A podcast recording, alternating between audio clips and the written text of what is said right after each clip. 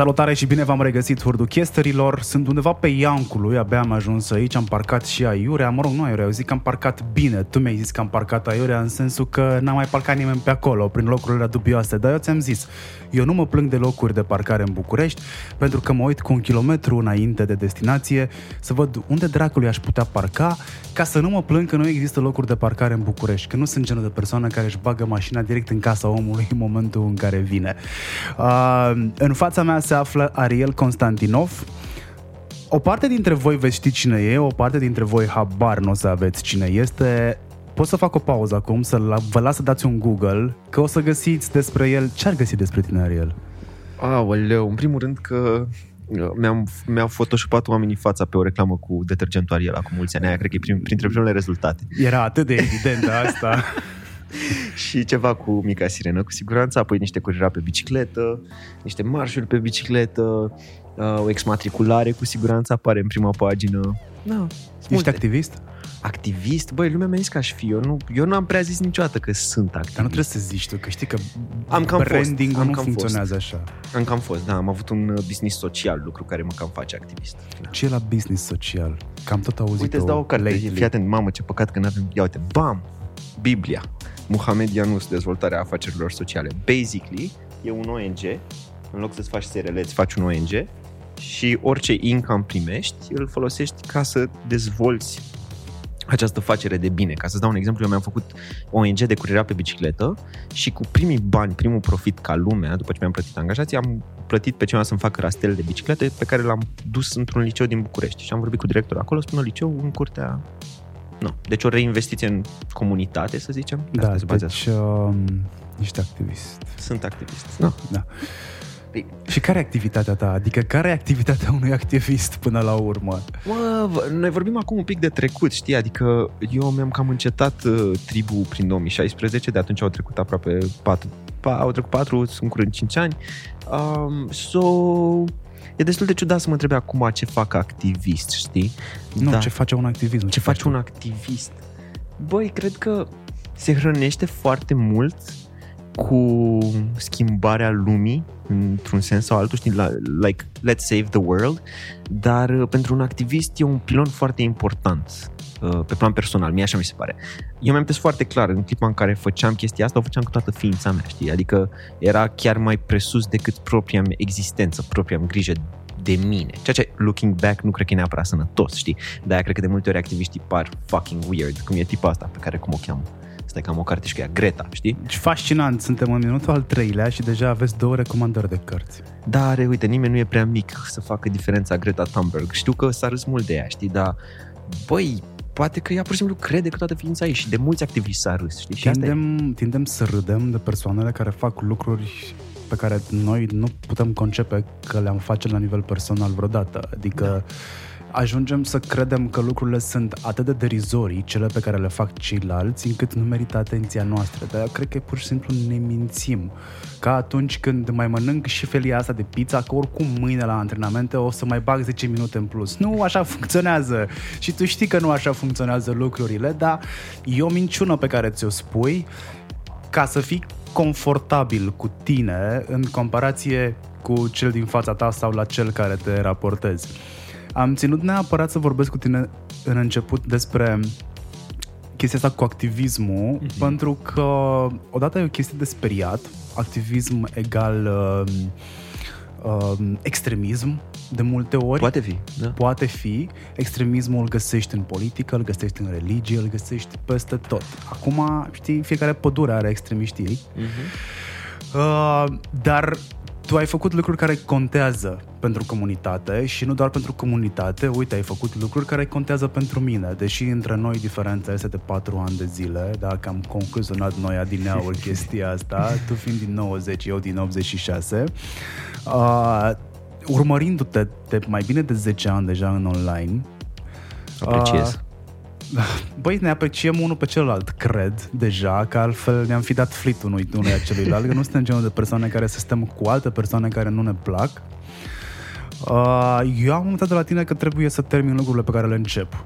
Asta ai învățat de la mine? Da. Oh my god, eu care credeam că asta e lecția pe care eu încă n-am învățat-o. Nu, să știi că de cele mai multe ori se întâmplă fix ceea ce crezi tu că nu o să se întâmple niciodată cu tine.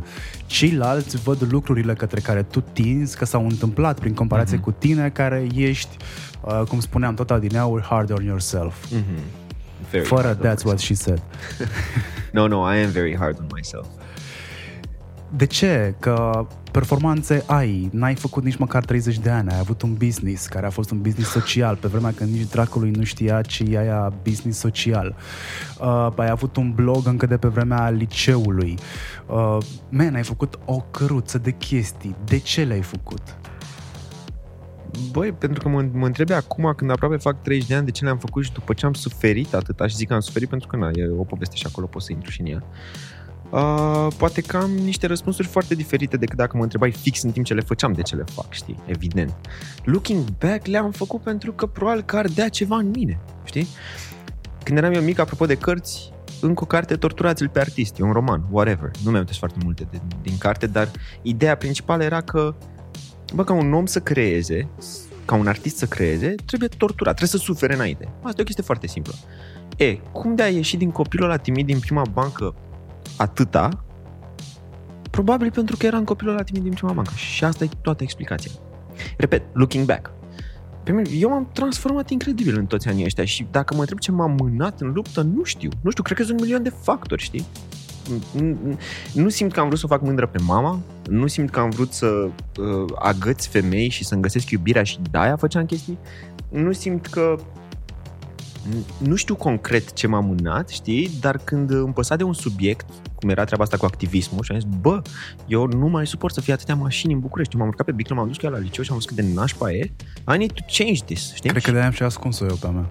Dar ai văzut-o cât e de mare, deci nu mai gata. Da, nu, deci Ce n-am un am ascuns? răspuns. Cred că da, din oameni iese fără voia lor la un moment dat și am avut noroc să iasă din mine, am avut noroc să fiu aliniat time-wise cu apariția internetului și cu blogul și tot. I was fucking lucky looking back. Spui despre tine că ești leneș. Asta nu sunt rezultatele unui leneș. Spune despre mine că sunt leneș pentru că îmi place să-mi pușc doi iepuri dintr-o dată sau poate mai mulți. Adică vrei să scazi așteptările oamenilor cu care interacționezi și totuși să-i surprinzi. Spun că sunt leneș pentru că, uite, acum este cât 4 după masă și dacă mă întreb ce am făcut azi, păi m-am trezit la 11, prima zi după două săptămâni în care m-am trezit foarte devreme. Am simțit că merit așa, deși ce zi azi, e joi. E joi. Am multe zile în care nu știu ce zi e, am deadline-uri, lucrez, haos. Adică, deși sunt un om foarte organizat, am și această libertate a freelancerului care mă, fa- mă, mă poate face să par, sau chiar să mă simt uneori, un mare leneș. Vezi tu, dacă eu nu aveam lenea asta la bază, nu cred că îmi permiteam să duc viața pe care o duc acum la 30 de ani. Nu știu dacă are sens. Ai prins-o? Da. Ok. Deci, din lenea asta care mă definește la bază și pentru că vreau să am opțiunea să fiu leneș în continuare as I grow old, I was smart enough to have the life I have now. Asta e ce cred. Da, tu crezi că e lene sau este de fapt o lipsă de încredere de sine? Sau se confundă amândouă? Mă rog, Nu sunt un om cu multă încredere în sine, deși poate de multe ori poate să pară chestia asta. Cred că un om când se expune mult, și eu m-am expus foarte mult de la o vârstă foarte fragedă, îți dai seama că există, există două imagini, știi? Tu de acasă, tu cu prietenii, whatever, tu, și tu pe care îl vede lumea pentru că lași tu să se vadă lumea. Eu am crescut cu internetul un timp îna- înainte să existe influencer, înainte să știu ce înseamnă, ce, ce poate să se facă internetul, știi? Eram minor și mă expuneam pe internet. Acum sunt multe informații pe zona asta. Eu am crescut cu internetul. Tu tot spui că am, am avut succes, că am succes, că sunt de succes. nu spus că ai avut Sau- succes. Spun că ți-au ieșit lucruri. Da, spui că mi-au ieșit mult mai lucruri. multe decât celorlalți care sunt din generația mea, care sunt din generații mult mai... Băi, bătrâne, sunteți bătrâne, aia care sunteți mai în vârstă ca mine, sunteți bătrâni. Sau mai mult decât celor din generația ta. Știi, eu am avut o perioadă în care într-adevăr mi-au ieșit lucrurile, am apărut pe internet, am fost exmatriculat, fast forward, aveam fost vedetă. 14-15 ani, m-am transformat peste noapte un pic în vedetă din copilul ăla din prima bancă. Încet, încet am zis, ok, nu mă duc la facultate, îmi fac firma, firma mea de curierat, am dat cu ea, am, am ieșit în față cu ea, vai social business, vai la TV, vai așa și trebuie să te asumi un rol, știi? Adică aveam 20 de ani și aveam angajați toți, toți, toți, mai în vârstă ca mine cu măcar 3 ani. Aveam om de 40 și ceva de ani angajat și soția lui. Ah, Era și cel mai longeviv, dacă bine amintesc eu. da, da. So A that's plecat fucking ultimul din crazy. tribu. N- N-a plecat, s-a închis tribul. That's crazy. Uh, Trebuie să joci un rol. Eu a trebuit să înțeleg la un moment dat în viață și poate asta e pentru că m-am dus în taberele de copii și după aia, după ce am văzut cum e să fiu copil în tabără, am vrut să fiu profesor în tabără și atunci când am devenit profesor în tabără, I've learned about leadership. Fără să vreau neapărat, știi? Așa, așa m-a dus viața. I loved it. Adică eu am înțeles ce înseamnă să mă urc pe un scaun și să, să ordonez 20 de copii adolescenți agitați să fac cu doar câțiva ani mai mici ca mine și să-i fac să mă asculte, să-i potolesc, fără să ridic vocea la ei. And that's leadership, that's respect. Mi-a luat ceva să învăț asta. Când ai învățat asta și ai luat-o în viața ta de zi cu zi și ai dus-o în zona de prieteni, pe stradă, că a picat un om pe stradă și nu vine nimeni să-l ajute și te mobilizezi tu tot, că îți faci un business și ai angajați, se duce peste tot, știi? So, cred că asta se întâmplă. Um, oamenii judecă o imagine pe care o văd și pe care o lași tu să se vadă. Eu nu zic că am fost fake în online. Eu nu, eu, eu nu pot să duc două imagini, nu sunt capabil. A trebuit să accept că oamenii fac o altă imagine despre tine, pentru că te expui. Imaginea pe care tu o ai e la, îți favorizează în ghilimele dis- discriminarea. Te-ai simțit odată discriminat? Când mă întreba ce apare prima dată pe Google, cred că ăla a fost un bun răspuns. Man, mă cheamă Ariel, nu mi-e jenă să zic că sunt evreu din prima clipă, pentru că ăla e încă un diferențiator și lumea te ține minte de parcă nu-i de ajuns numele. Um, am părul făcut în dreaduri pentru că, nu știu, așa m-a lovit pe mine rebeliunea și am zis, ia să ies în evidență și cu asta. Uh, am făcut orice ca să fiu discriminat. Am ieșit în evidență fără să vreau să ies în evidență. La nivel subconștient am ajuns să port ochelari portocalii să-mi fac părul așa. Și cred că totul se leagă cu cât am suferit pentru că mă chema Ariel. Știi, a, poate e o discriminare ciudată, discriminare pe nume, nu se întâmplă foarte des la noi. Bă, dar aia a fost prima discriminare, știi? Am pățit. Ai pățit. Da. Câte, știi câte derivate pot face din hurducaș? Asta cu cash îmi place cel mai mult. Știi? Cash-ul este varianta în care ești bling-bling. Uh, dar uh, ea imaginează tu caș și derivatele din lactate și așa mai departe. Been there, done that. Mă rog, suffered that și eu, dar uh, stau și mă gândesc că pentru tine numele, care de fapt a fost o problemă, și te-a făcut să te simți discriminat, uite că a devenit o marcă, cumva o marcă înregistrată, e un trademark. Am zis Ariel, nu mă mai gândesc la uh, da. detergent. E invers. Măi, declicul ăsta s-a întâmplat în mine atunci la exmatriculare, pe la 14 ani. Atunci am văzut-o pe maică mea că suferă, am văzut cum suferă lumea în jurul meu, am văzut că e nașpa și m-a lovit rău. Am zis, bă, mi s-a distrus viața. Cum dracu eu, din prima bancă tocilar, cum dracu să fiu dat afară din școală? How is that even possible? Cum dracu am ajuns în ziar, știi? Mă trăisem așa într-o problemă imensă care m-a apăsat din toate unghiurile, știi? Mi-a luat cam un an să înțeleg că a fost o oportunitate imensă mi-a luat un an să mă recalibrez, să o văd pe maică mea că și ea începe să vadă oportunitatea din tot ce s-a întâmplat, să, să învăț mult și repede despre mine, știi? Uh, după aia s-a clicuit și treaba cu numele și am înțeles, stai un pic, pentru că după exmatriculare m-am dus într-un liceu de, de stat. Până atunci fusesem 9 ani într-un liceu privat. Acolo la privat nu eram singur cu un nume ciudat, chiar mai era un în Ariel, în liceu, știi, un an mai mic ca mine. Deci, uh, când am intrat în ăla de stat, atunci să vezi discriminare, știi? Dar deja eram șmecher, deja știam că e o oportunitate ca numele ăsta. Și lecția asta am tot folosit-o de-a lungul vieții. Am înțeles-o atunci și um, poate că sună un capitol din cărți de dezvoltare personală, sunt sigur că e. Orice problemă e o oportunitate. As long as you see it that way, e perfect. Dar pentru asta îți trebuie un soi de maturitate, ca să ai niște introspecție... Să-ți înveți lecția. Cum poate un tocilar care prin definiție nu are nicio legătură cu școala vieții, Bună asta. să-și învețe lecția. Că nu poți să tragi, adică n-ai cum să fii premiat la școala vieții, cel puțin nu în sensul în care îl cunoaștem noi. N-ai, n-ai cum. Nu e, nu e coroniță. Știi că e vorba asta, you, only, you can only connect the dots looking backwards. Întreabă-mă cum am făcut asta și nu știu. It happened. M-a întrebat mai mea de ce ai scris pe blog asta și am dat din numeri. Ce ai scris pe blog atunci? Povesteam chestii care se mai întâmplau în clasă, în liceu și care uh, erau în afara mea. Eram un observator, eram ca un jurnalist relativ obiectiv, dar cu o leacă de umor. În perioada aia apăreau smartphone-urile, foarte puțini colegi aveau smartphone-uri, erau, mai, erau copii mai de bangata, în ăsta privat și ăștia văzând că am blog și le plăcea ce scriam, am început să-mi dea pozele făcute de ei cu telefonul. Un coleg dormea în mijlocul orei, o profă care a scris ceva greșit pe tablă. Căcat. Gossip Girl. Gossip Girl, na, n-am văzut, dar sună ca și cum, da. So, asta făceam, relatam niște întâmplări funny sau interesante din școală, școala fiind o mare parte din viața mea la 8 jumate, 9 eram deja acolo și la 5 seara plecam spre casă. Deci gândește, o mare bucată era școala, știi? Aia era viața mea, experiența mea.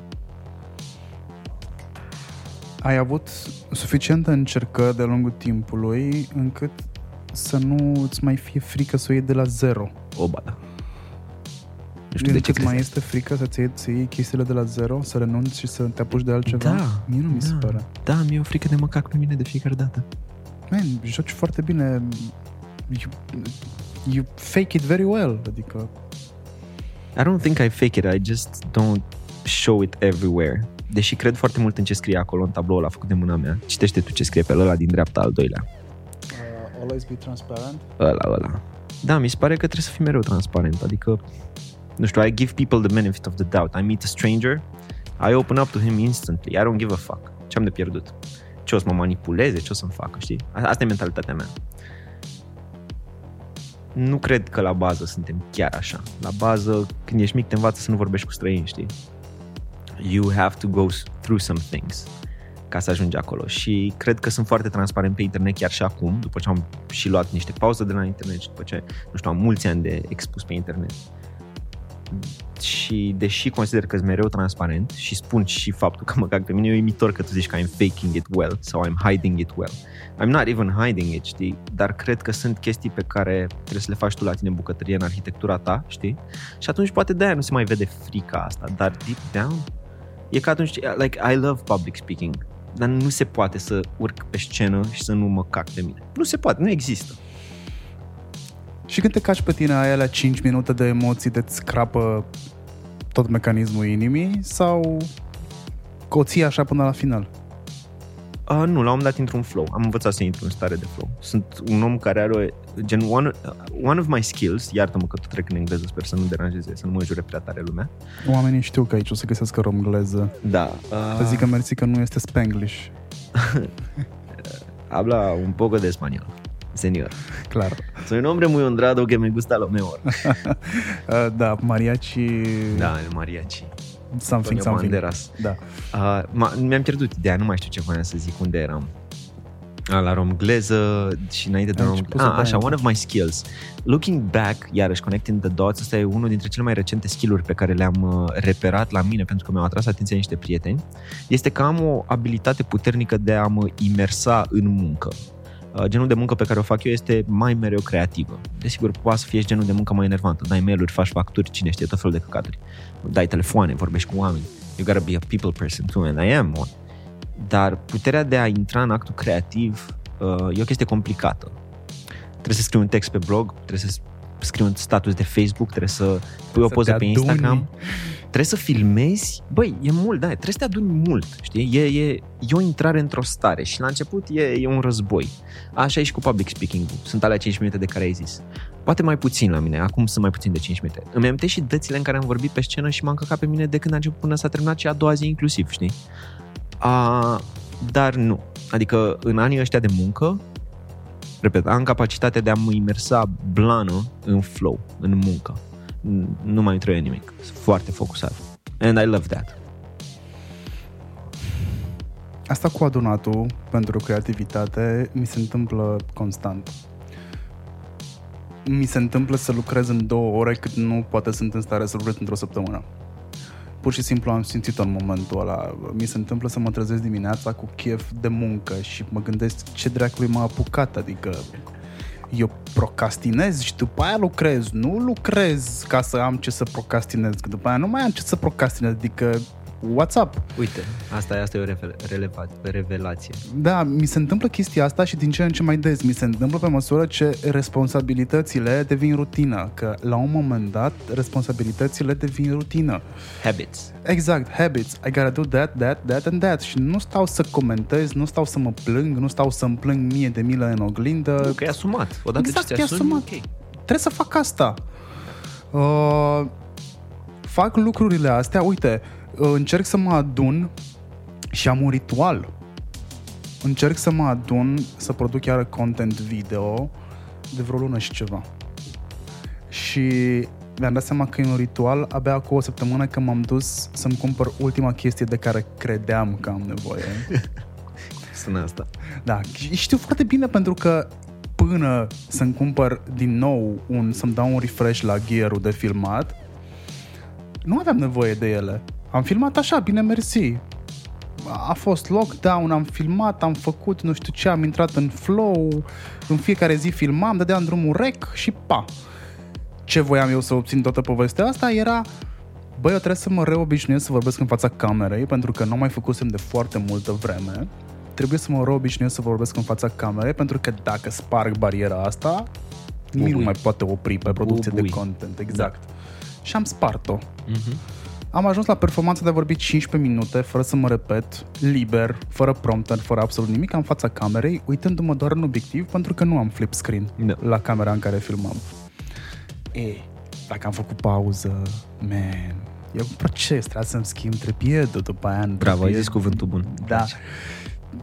N-a fost bun, tre- adică trepiedul e super ok, dar mi-am dat seama că pot să filmez cu o altă cameră, pa. mi-am dat seama că pot să filmez altfel, după aia mi-am dat seama că pot să organizez altfel luminile. Mhm. Am terminat acum, nu am nicio scuză, trebuie doar să mă adun. Alt și am, cuvânt cheie. am inclusiv ideile, pentru că eu în timpul ăsta în care fac crafting, îmi adun ideile, dar nu le notez niciunde, ci pur și simplu rămân într-un sertar undeva în, în, în creier și apoi după aia trebuie să dau drumul doar la cameră și lucrurile funcționează.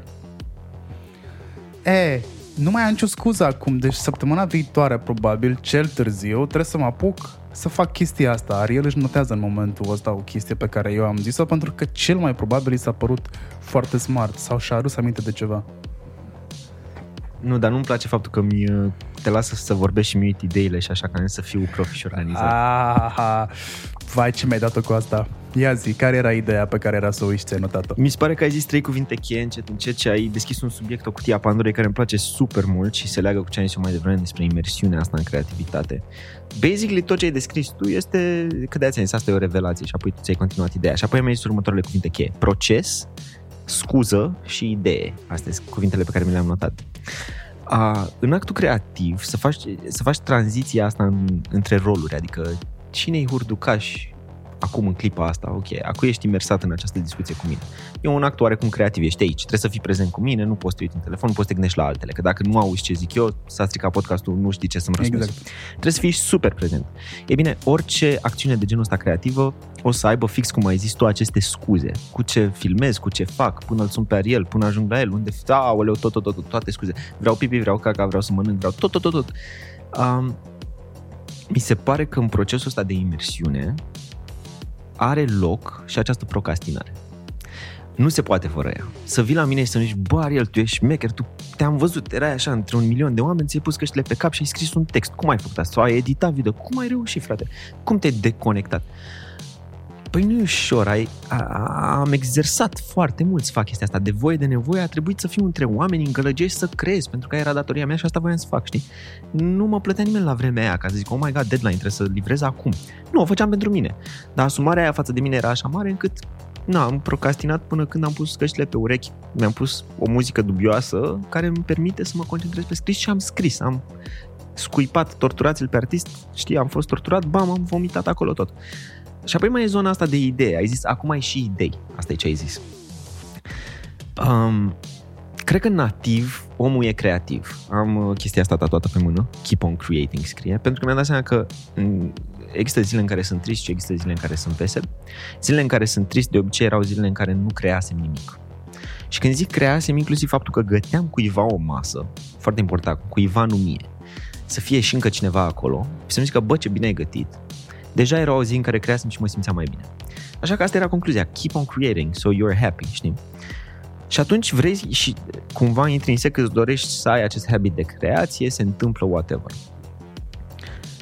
Și nativ facem asta. Că nu ne învață nimeni să fim creativi. Creăm, știi? Când ai început să scrii pe blog, de ce ai scris? Habar n-am, am scris. Îmi zisese profa că o să iau, că o să pic capacitatea la română, am luat capacitatea și fix imediat după mi-am deschis blog și 6-7 luni mai târziu erau exmatriculat. Adică ce îmi zisese profa mea de română, care a fost și parte din exmatriculare, cu care, apropo, am un interviu făcut fix acum un an. Azi, on this day, acum un an, filmam interviu cu ea, nu ne-am văzut de 10 ani de când am fost exmatriculat și a fost amazing, am vorbit 20 de minute.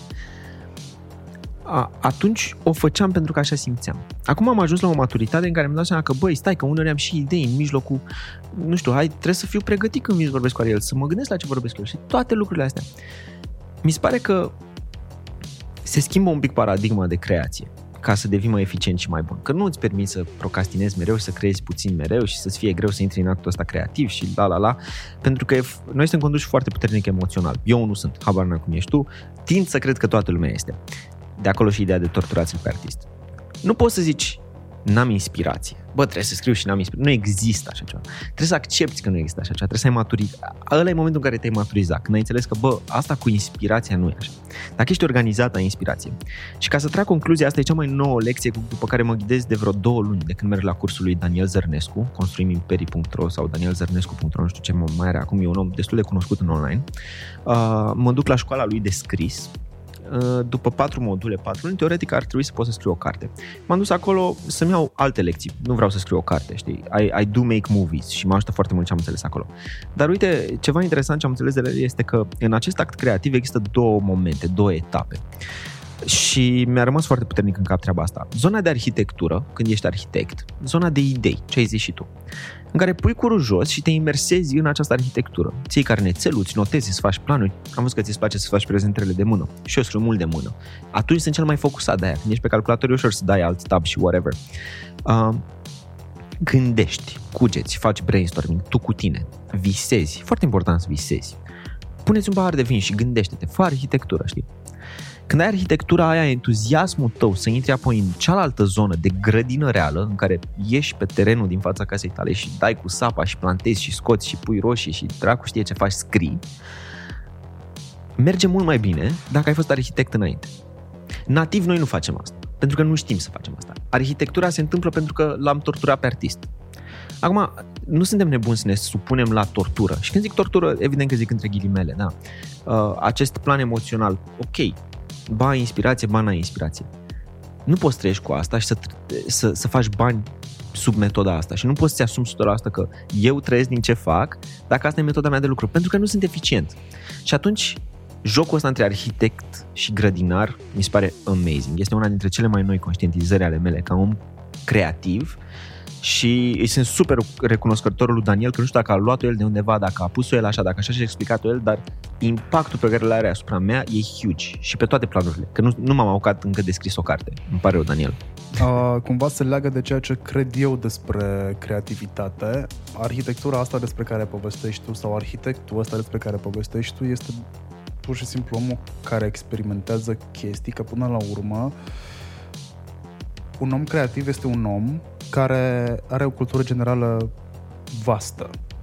Atât la nivel, uh, I don't know, metaforic, cât și la nivel empiric. Adică a pus mâna și a făcut chestii, a desfăcut un motor de mașină, a văzut cum funcționează un carburator, uh, nu știu, a desfăcut singur un calculator. Basically, creativitatea, din punctul meu de vedere, este suma tuturor cunoștințelor și experiențelor pe care tu le ai. Da, eu cred că asta face, asta înțeleg din ce spui tu cu arhitectul și pentru mine are sens că până la urmă trebuie să învăț baza a ceva, trebuie să, trebuie să învăț jocul, cum funcționează jocul, să get creative. Și cred că am dus-o într-o zonă destul de actuală, știi? Șah. Sunt niște jocuri pe care taică meu m-a obligat să le învăț Taică meu nu este cel mai bun profesor. N-a fost neapărat o plăcere să stau să învăț chestii cu el. De voie de nevoie le-am învățat. Știu table, știu șah, știu foarte multe jocuri de societate, but I fucking hate them. Nu, o să mă găsești foarte rar la o masă cu cineva jucându-mă remi sau jucându-mă table sau uh, jucându-mă șah. Dar aș fi tot timpul băiatul care strigă, vezi că ți-a calul. Ce interesant. Da. Dar în momentul în care ai învățat regulile jocului, înveți jocul, e, din momentul ăla poți devii creativ. Scheme de joc, combinații, o, să-l faci pe ăla mental din fața ta. La baza asta înseamnă experiență, nu? Înseamnă experiență, da. Înveți cum funcționează jucăria, după care ai experiență cu jucăria respectivă. Dacă mai înveți și alte jocuri și alte jucării, știi cum să iei piese să le combini între ele și there you go, ești creativ. Că până la urmă și produsul pe care tu l ai în momentul ăsta, da, ai devenit filmmaker. Ești filmmaker cu acte în regulă, ai proiecte, ai uh, parteneriate cu branduri care nu sunt de aici de colo, nu sunt de la colțul străzii. oameni pe care tu îi persuadezi până la urmă să facă parte din proiectele tale și din uh, ceea ce tu visezi. Să pui Cum mi s-a zis recent, intru sub pielea lor. Da, se numește persuadare, for fuck's sake. We all know that. Și asta cred că ai învățat-o făcând vânzare pentru tribu. Evident, da. Că eu n-am fost un vânzător. N-am știut să-mi vând ideile, n-am știut să vând absolut nimic, n-am știut să fac abordare, am tot zis-o și poate că uh, hurduchesterii mai vechi care ascultă cu religiozitate interviurile, știu că sunteți acolo, vă mulțumesc. Au auzit povestea cu când eu am vândut prima dată pentru o agenție în Cluj în 2013, eu mi-am scris discursurile pe foaie. Îi abordam la telefon pe oameni, dar discursurile le aveam scrise pe foaie cu idei, cu tot, tot, tot. Arhitectură. Da, e o chestie pe care eu am învățat-o din radio, de altfel. La 16 ani, când am intrat în radio, primele intervenții pe care le-am făcut, le-am făcut scrise pe hârtie, citite. A- altfel n-ai cum să-ți faci exercițiu. Vezi ce de vreme ai învățat, de fapt? Da. Și până la urmă îmi povestea, povesteam cu cineva și realizam că de fapt povestea asta cu antreprenoriatul a fost cu mine since forever. Aveam 8 ani și încercam să fac bomboane cu prietenul meu cel mai bun de peste drum ca să le vindem. Uh, după aia uh, m-a apucat să fac uh, samsăreală de telefoane când am ajuns în liceu. Și dacă stau așa să le pun cap la cap, am fost acolo tot timpul cu antreprenoriatul, pe care pur și simplu sunt niște rotițe pe care le-am rafinat. Uitându-mă la tine, cred că ai făcut aceleași lucruri, doar că eu în momentul ăsta am un soi de revelație vorbind cu tine, unindu-mi eu punctele din trecut. Sunt foarte multe chestii pe care nu le realizăm, nu le conștientizăm până nu, nu le zice cineva. Somebody doesn't point them out. Și apoi se întâmplă chestia asta în tine, te atinge povestea și nu. A intrat în ea și s-a făcut clicul. Uh, mă bucur că ai aceste revelații, pentru că așa le-am simțit și eu. Uh, a trebuit să mi le zică cineva în față să-mi pice și să zic, oh my god, I'm doing that, stai așa, fac asta deja, doar că pot să fac mai bine. Ah, asta explică tot. Uh, e incredibil, știi? E incredibil și tot ce a făcut cineva a fost să fie mai trecut prin viață, să-și conecteze el doțurile și să vină la mine care era mai tânăr și să mi le zică, știi? Ăsta e avantajul nostru. Trăim într-o perioadă a vitezei în care învățăm super repede și super ușor de la ăștia mai mari ca noi, știi? Lucrurile se schimbă repede și ăsta a fost norocul meu. Când ziceam că n-ai nicio problemă să iei lucrurile de la zero, cred că mă refeream la faptul că faci foarte multe proiecte în paralel. N-ai o problemă să începi proiecte noi, chiar dacă ele nu ajung la o maturitate cu care să zici că, nu știu, le pune la portofoliu și te-ai lăuda cu ele foarte mult. Adică oamenii așteaptă, în general, ca proiectele lor să ajungă la o maturitate considerabilă, ca vinul, ca apoi să-i pună etichetă și să-l scoată în piață și să ceară niște bani pe el. Primim o recomandare pentru a treia carte, zi titlu. E doar a treia? E doar a treia. Uh, cartea asta se vinde precum pâinea caldă. Știi autorul? Da, știu cartea, dar nu mai știu cum se numește autorul. E cartea pe care am scris-o în 2013. Ah, tu, da, vezi? Uh, e moca online pe iTunes și pe, și pe motivonti.ro, cred. Uh, dar uh, varianta printată nu mai e. Uh, aici, cumva, spre finalul cărții, în cartea asta eu, eu le spun oamenilor ce am făcut eu cu tribu și cu oricine poate să facă asta și whatever, cum, ce am învățat eu, lecțiile învățate de mine. O carte scrisă de un copil, ca să zic așa, care s-a maturizat o leacă. Acum citesc din ea și sunt șocat. Bă, ce, ce șmecher era băiatul ăsta, jur, așa mi se pare. Dar e un capitol de care mi-am amintit mai devreme și zic în el că, ok, probabil te întrebi acum, dacă tu devii antreprenor și îți urmezi pasiunea, așa cum zic eu în cartea asta, și arăți cartea asta și lui maică ta și lui taică și prietenilor tăi și tuturor și toți devin antreprenori, cine dracu ne mai strânge nouă gunoi? Știi? E, să știi că, uite, fără să citesc cartea, sau poate că în cartea ta am citit că mi-amintesc foarte clar că am descărcat cartea ta într-un iPad. Uh, eu am ceva similar uh, pe care îl zic oamenilor. Uh, nu toată lumea trebuie să facă facultate, cineva trebuie să mai sape și șanțuri. Da, da, acel cineva mereu o să fie acolo. Da, dar eu n-am, uite, eu am ajuns la nivelul ăla de probabil maturitate sau încredere în sine în care n-am o problemă să-mi sap șanțurile singur sau să, sap, să fac doar asta for a living. honestly, mi se pare mult mai simplu să sap șanțuri, pentru că n-am nevoie de gândit. Nu trebuie să gândesc chestii. Gânditul necesită foarte mare efort. E, mănâncă multă energie. Te gândești de când eu, cel puțin, spuneai de grădinărit la un moment dat Mm. și voiam să te întrerup să zic, man, eu nu pot să fac chestia asta, adică dacă eu sunt la duș, mănânc, sunt în curte, fac chestii, grădinăresc, sunt în trafic, eu gândesc chestii, eu lucrez 24 din 24. Am avut momente în care aveam carnețel lângă pat pentru că mă trezeam cu soluțiile problemelor pentru clienții pe care îi aveam în momentul ăla și dimineața știam că am ideea acolo. Eu nu știam ce fac în timpul somnului. Luam pixul, foaia, scriam și a doua zi aveam soluția acolo. Nici nu știu ce am vrut să zic cu chestia asta. Că mi-am pierdut ideea de la roz screen tău din spate. Ce, unde, unde voiam să ajung este la am spune tu de ce nu ai o frică să începi proiecte noi, constant, care nu ajung neapărat la o maturitate. Tu și alții ați zice că nu am o frică. Eu îți zic că am o frică. Deci de ce Cine? le încep? Tocmai ca să-ți înfrângi frica asta pe care ai conștientizat-o? Ai, Sau- ai văzut ce pe biroul meu? Uite-te acum, uite aici. Vezi ce? Zi tu ce sunt, ca să nu zic eu. Ce, ce vezi aici? Păi ești vreau, sunt foarte mulți bani. Bani? Nu, a, nu, glumește, chiar nu-ți bani. Nu, n-am, nu prea folosesc cash. Întâmplător cu cutia de față azi am plătit o cafea cash. Sunt foarte multe hârtii. Foarte multe Ai un hârtii. unguent, nu-mi dau seama ce e acolo, așa. Uh, ai două boxe.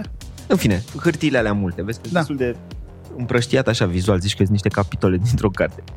Sunt numai to-do listuri acolo, numai idei, numai mind map-uri pentru business-uri, numai câte dintre ele se întâmplă, dacă procentual, cred că foarte puține, sincer. Adică de foarte puține dintre ele mă apuc. Dar când mă apuc, uh, vezi tu, nu cred că e neapărat vorba de frică, dar da, e o presiune acolo. De exemplu, după ce am închis tribu, după 6-7 ani de tribu și m, când mă oprea lumea pe stradă, în loc să mă întrebe ce mai face el, mă întreba ce mai face tribu, a a fost foarte greu, pentru că cu oricine mă vedeam, în loc să mă întrebe ce mai face tribu, era gen, care e următoarea ta lovitură? Hai că sunt foarte curios. Man, presiunea aia m-a ucis. M-a ucis, adică deep down n-am făcut nimic vreo 2 ani, cred. Uh, acolo e frica. Dar nu știu dacă să-i zic frică per total. Te-ai apucat de făcut video într-o perioadă în care, În care? în care Habar nu. În care? nu ți-a fost, n-ai avut niciun proiect con- concret. Totuși, ai cerut colaborări. De ce ai făcut-o? Nu sunt sigur despre ce vorbești.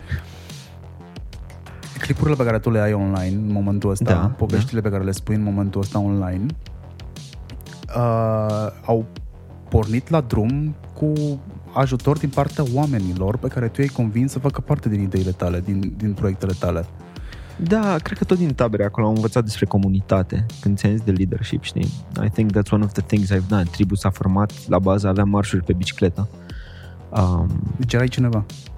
deci eram cineva. Nu, adică, deci aveam o idee, un gând, eram activist, între ghilimele, cum am vorbit la început, și oamenii se aliniau cu mine, cu acel vibe, cu acel gând și veneau în jurul meu. A, poate de-aia am avut și mai mult succes online, pentru că aveam și acest skill și a- dobândisem și asta în tabere, habar n-am, știi? Dar da, looking back, mereu am lucrat cu oameni, mereu am înțeles că e despre oameni. Și ori de câte ori a, a fost nevoie să mă întorc către mine uh, și stăteam singur și făceam arhitectura, în esență tot cu oameni ajungi să lucrezi. Nu cred că e despre a fi cineva, dar dacă vrei să ai impact, um, cumva tot niște oameni trebuie să atingi. Doar așa ai impact. Adică chiar dacă o să salvezi furnicile de pe planeta asta sau o să le ucid pe toate, în esență impactul este asupra umanității și dacă nu e, then I'm no, nobody. Întreb uh, și am insistat cumva pe how do you make it, pentru că cele mai uh, multe întrebări pe care le primesc, fie la trainingurile pe care le susțin, fie la oamenii care mă urmăresc și așteaptă un răspuns din partea mea, că, nu știu, sunt mai experimentat, mă rog, așa mă consideră ei. Eu doar îmi asum chestiile astea și realizez că, de fapt, am devenit persoana aia, fără să-mi dau seama și oamenii care îmi dau feedback nesolicitat mă ajută să înțeleg că am devenit persoana aia, ceea ce este mind-blowing, adică mm-hmm. mulțumesc lui nenea care inventa www-ul. Uh, și uh, cea mai întrebarea pe care o găsesc de fiecare dată este am idee, am ideea asta, cum o vând sau cum fac bani cu ea, știi? O faci. Exact. Începând să o faci în primul rând, apoi vei găsi cu siguranță resursele necesare ca să scrii cuiva un mail. Dacă nu ți-a ieșit din prima, mai încerci a doua și a treia. Eu cred că te-ar ajuta foarte mult, cred, și aici probabil că experiența ta, baza, e tot acolo unde zic eu. Eu cred că ai nevoie ca să faci ca să fii influencer, să fii creator de conținut, ai, am pus air quotes, în momentul ăsta, am pus air quotes pentru că nu înțeleg funcția, dar nici nu găsesc un sinonim pentru ea. Uh, aș zice mai degrabă că e un rol, e o persoană. Uh, ca să faci chestia asta, uh, îți trebuie lucru cu oamenii înainte. Eu am fost barman, am fost ospătar, Mm. uh, am fost DJ, am Ai pus văzut mulți muzică oameni. la mii de oameni pe seară. Trebuia să-i refuzi pe aia beți, nu punem Exact, dedicații. trebuie să înveți să gestionezi situații limită, să gestionezi oameni, să, Și să fii prezent, asta să e fii față. prezent, exact. Și cred că în momentul în care reușești să faci chestia asta, e o chestie apuci de comunicare, de marketing, de producție de content. Ah, good point. Că nu e un task ușor. Um, exemplul pe care tu îl dai până la urmă, că îl dai indirect, da? Ariel poate să facă chestii. Ariel face bani din chestiile pe care le face și Ariel nu o duce rău. Acum o să vină cineva și o să zică, da mă, da, evreii ăștia știu să facă bani. Da, fratele meu, dar evreii ăștia sunt oameni ca oricare alții, adică ce fac ăia și nu faci tu? Da, dacă, adică eu n-am de gând să intru în subiectul E bine, discriminării nici eu nu vreau și să intru în așa. subiectul discriminării, e mult prea, e mult prea... Aud gluma asta de la prieteni. Hai, Mariel, eu nu tu ești înțeleg. evreu. Eu nu E, înțeleg. nu, Bine, e funny, I take it as a joke, ok, I get it. Dar uh, știi ceva, dacă chiar eram evreu, eram deja bogat și nu făceam chestii. I'm just saying. I'm not. Adică vin dintr-o familie mea, câștiga singur banii. If anything, eu i-am împrumutat pe mine, nu e pe mine. So, um, you know, I'm not the, the Jewish kid, the rich kid. Din clasa mea, din școală privată, erau copii de senatori și nu erau deloc evrei și erau în școală evrească și erau de bani gata și eu eram cel mai sărac din clasă sau printre cei, știi, și eram evreu, evreu. Deci nu asta e discuția. There dar must be a skill. în 2013, când am scris cartea asta despre tribu, uh, la bază avea monetizarea pasiunii. Asta e una dintre chestiile care mie mi-a rupt capul. Adică, fă frate bani din ce-ți place să faci. Și citatul ăla că nu o să lucrezi nicio zi din viața ta dacă îți place ce faci. Și that, that's it, as simple as that. Când am înțeles că succesul pentru mine înseamnă să monetizez pasiunea, adică să fac bani din ceva ce îmi face plăcere să fac, eu doar am continuat constant să fac ce părea că îmi place să fac. Iar lucrurile se schimbă, pentru că te plictisești. Ți se ia de scris, te apuci de filmat. Te apuci de film, ești tu în fața camerei, nu mai ai chef să fii tu în fața camerei, ai chef să-i pui și pe alții în fața camerei.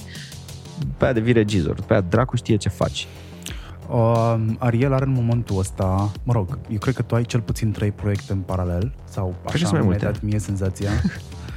Uh, ai, Dar multe proiectul, nici nu sunt semnate, adică nu știu la ce, zi așa. ai deja o semnătură pur și simplu prin producția lor. Dacă le văd, fără să fie semnată de tine, aș putea să-ți spun, da, mă rog, ăsta este ochiul meu critic de consultant de producție de content, deja îl văd. Ok. Și cred până la urmă că fiecare dintre producătorii de conținut, regizori, whatever, you name them, oamenii ăștia trebuie să-și pună la un moment dat o semnătură a lor care să fie ușor de recunoscut de către ceilalți, să zic, ah, asta e, asta e de la Ariel, trebuie să fie bun. Uh, cum spui, un film de Tarantino. Man, e sânge. Știm asta. Gata, vrem sânge. Aduceți Ligheanu, puneți-l sub TV. Uh, ai trei idei. Mare fan pentru trei idei. Dar nu mă ocup. Nu contează, când îl pui acolo, I'm there, sunt uh, ochi și urechi, îmi place. Ai carismă, deși cred că e o chestie educată la tine, carisma asta. Ai- că Ești singurul exemplu pozitiv pe care pot să-l dau cu, ca, cu o carismă educată. Asta nu știu de unde am învățat-o. Mi s-a tot zis că sunt carismatic, n-am înțeles niciodată de ce sau de unde. E probabil de la always Transparență. be transparent. Adică niciodată îmi dai senzația ai, ai căldură în voce, e o căldură în voce pe care o transmiți prin microfon. Ok. That's huge. Thank you. Nu prea reușești cu oamenii să facă chestia asta. Și faptul că nu ți-e frică de oameni Cred că aduce un, un plus major.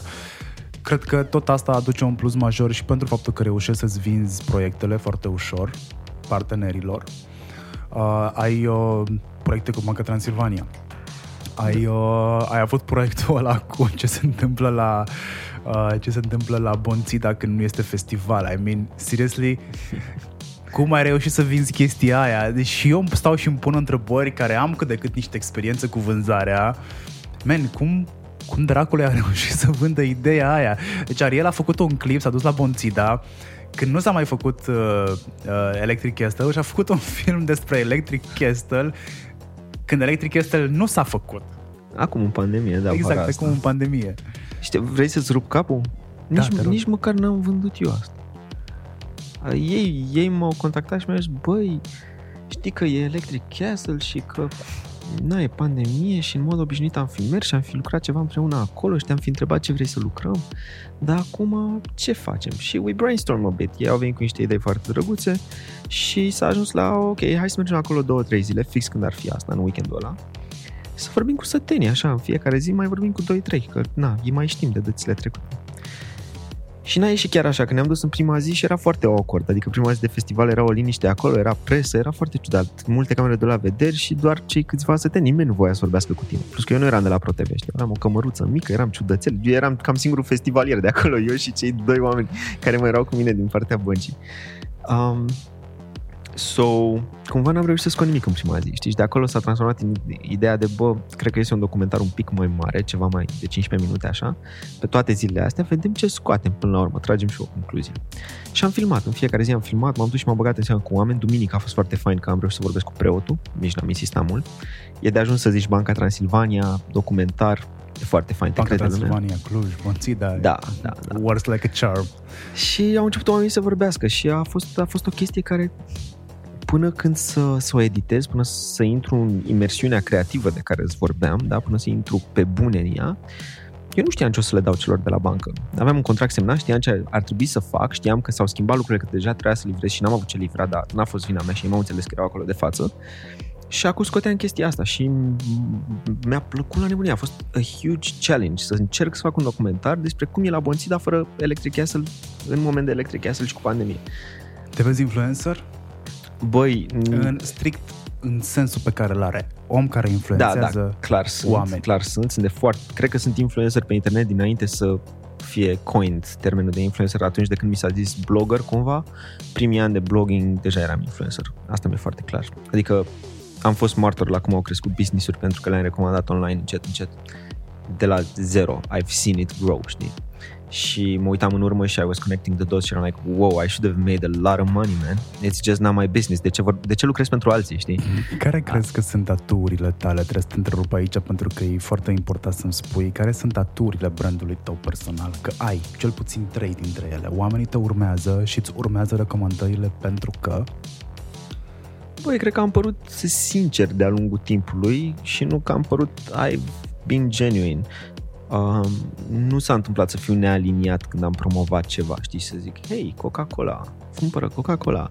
Nu, n-am mai băut Coca-Cola de niște ani și n-am mai, am, dacă am primit vreo atenție de la ei, vreo băgare în seamă, am vrut să văd cum, cum e legată de sufletul meu. Și, de exemplu, am avut o campanie Coca-Cola în care am dat biciclete oamenilor. Și am zis, ok, sunt, așa are sens, știi? Și atunci, cred că a însemnat să fiu true și, în egală măsură, să speak um, truth to power când lucrurile erau wrong. I'm the kind of person who speaks truth to power. Cum ai spus că nu mi-e frică de oameni. N-am văzut niciodată așa, da, nu mi-e frică de oameni. Acum că ai zis-o, am conștientizat și eu. Mm, Trebuie să ți le iei în mână, cum s-ar zice, și să spui, bă, e nedrept ce se întâmplă aici. Și pentru că am făcut asta pe internet și mi-am luat multă muie că am făcut asta pe internet și a și durut de multe ori, am câștigat și mult respect și multă încredere, cred. Pentru că deși ăia câțiva mă înjurau pe internet, o mare, mare a- altă, alt procent din, din oameni mă susțineau și rezonau și admirau probabil că I could do that. Deci cred că e o sinceritate, e o asumare, o transparență. Da, nu știu ce e. Mm, Și niște valori care cred că sunt acolo de ceva timp. Uite, mie mi s-a întâmplat ceva amazing, că acum duminică am filmat Bucureștenii, trebuiau să vină 30 de oameni au venit patru show până la finalul zilei și două, două fete diferite au venit la mine și mi-au zis, băi, Ariel, știu că e ciudat sau în fine cum au zis ele, dar aș vrea să faci o poză cu mine. Și eram like, wow, ok, ce drăguț, gen, din 48 de oameni nu a venit nimeni decât voi două fete.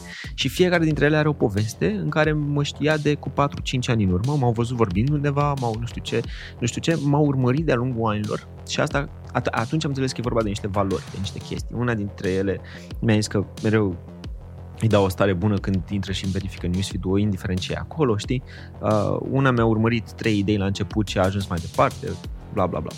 Uh, so, da, cred că e o aliniere pe valori, adică să vezi că un om e constant în valorile alea. Dacă ai simțit ceva odată de la el, știi că te întorci la el și îți dă cumva aceleași sentimente, știi? Pe final, te las, te las să dai oamenilor de gândit. să dau oamenilor de gândit. Se termină abrupt, dar interviul ăsta 50 de minute a fost super intens și n-am de gând să-l diluez mai mult de atât. Cine vrea să te descopere mai mult decât a făcut-o în astea 50 de minute, uh, să dea un search pe Facebook, Ariel Constantinov, uh, să te caute pe Instagram. Cred că am început să fiu cel mai activ pe Instagram. Instagram, YouTube sunt. Aia se întâmplă cu oamenii care stau de foarte multă vreme pe Facebook. Da, da, da. Adică devin, postez tot ce e important și pe Facebook, dar simt eu că nu. Devin obosiți de Facebook. Da. Și stau mai mult pe Instagram, am observat chestia asta. Și pe YouTube trei idei rezumatele cărților pe care Ariel le mai citește din când în când și face câte un rezumat cu trei idei principale din, din ele. E ca și cum cineva v-ar povesti ceea ce urmează să mă rog, v-ar povesti biografia obligatorie pentru BAC, cam și pe voi vă ajută foarte mult chestia asta, că o să puteți abera pe marginea... Nu, cred că mă duc și deep, adică mă lovesc niște idei Te duci și vii și cu revelațiile tale. Da, da, da, da. Cred că cuvântul cheie al interviului ăsta a fost revelație. Și uite, mă uitam pe tabla asta, vezi că am o tablă mare în sufragerie de câțiva ani, o tot citerg periodic și aici e, aici e arhitectura mea. Nu știu câte înțelegi tu din ea, tot fel de nume de branduri. În fine, oh, și mă tot uitam pe ea și mă gândeam, băi, cu ce, cu ce te las eu la gândire? Cu ce te las eu la gândire? Și m-a lovit un pic așa, am, am o idee, am o idee. Una, uh, una dintre chestiile spre care vreau să tind acum este să nu, stai, îți zic direct esența. Zic Am făcut un mare plan pe, tab, pe tabla asta la un moment dat. Ești, eu o văd, mă uit la ea, o văd, dar ea a fost ștearsă între timp. Dar eu văd ce am desenat atunci, în fine, am fotografii salvate. Și am ajuns la o esență, după multă gândire și mult scris pe tablă. Și esența aia zicea așa. They pay us to work for us. Mi-am dat seama că pot să fac asta. Pot să fac oamenii să mă plătească și să lucreze pentru mine. Și că nu-i greșit să fac asta. Aia e o chestie spre care tind e doar o esență. Poți face asta într-un milion de feluri, știi? E cumva noul nivel de succes, if you ask me, după ăla cu monetizarea pasiunii, știi? E revelația faptului că nu e de ajuns să fii tu grădinarul, să sapi tu șanțurile, deși e foarte antreprenorial de tine că faci asta, e, e un aspect necesar în antreprenoriat, dar, uh, cum ziceam, totul se rezumă la oameni. So that's community building, people around you and having impact on other people. Dacă tu ai valoare și aici îți dai mai departe, și poți să construiești network-uri de oameni și să, să ai acest rol asumat mai mult sau mai puțin de lider, then they pay you to work for you. And that's amazing. Iar asta este o idee la care eu să mă gândesc în următoarea oră în trafic ca să ajung la destinația următoare. Uh, Ariel, îți mulțumesc foarte mult pentru timpul pe care mi l-ai acordat. Îți mulțumesc pentru cafea foarte bună. Mare drag. Um, God's Coffee, Iancului represented. Voiam să văd dacă o să zici chestia asta. Un alt business prieten asupra dragi, care eu... Prieten dragi, abia cunosc, sunt doi frați. Că uite, vezi, mă duc acolo, zic de ei, îmi place de ei. Da, ai primit, uh, ai primit chiar și corespondența la ei. Am primit, da, uite, ne-am dus acum și mi-a lăsat un mesaj acolo. Da. Exact. Vă, vă mulțumesc foarte mult că ați stat cu noi aproape o oră. Dacă aveți întrebări pentru Ariel, fie mi le lăsați mie, fie îi le lăsați lui personal, iar el o să-mi spună câte întrebări a primit, pentru că sunt curios de ce s-a convertit. Sunt atent la adresa mea de mail, ariel.constantinov.gmail.com E, uite, are Bam. și adresa de mail la care o să vă răspundă. Uh, Marian Hurduca sunt eu, voi sunteți cei mai mișto ascultători de podcast, Hurduchesterii, sunteți preferații mei. Ne auzim data viitoare cu un alt interviu, ca de obicei, habar n-am ce o să se întâmple. Dacă aveți idei de interviuri, dacă aveți idei de oameni, dați-le, uh, știți pe unde, pe DM-uri, pe Instagram, pe Facebook dați de mine, dați și pe mail-uri, deși I fucking hate emails, iar am intrat într-o fază în care urăsc e mail Uh, dacă nu uh, ar exista Roxana, care este și partenera mea de business, uh, care să preia mail-urile foarte importante în momentul ăsta, I'd go crazy. Acestea fiind zise, uh, o zi mișto în continuare, chiar dacă este seară când ascultați interviul ăsta, tot zi este. Hai pa!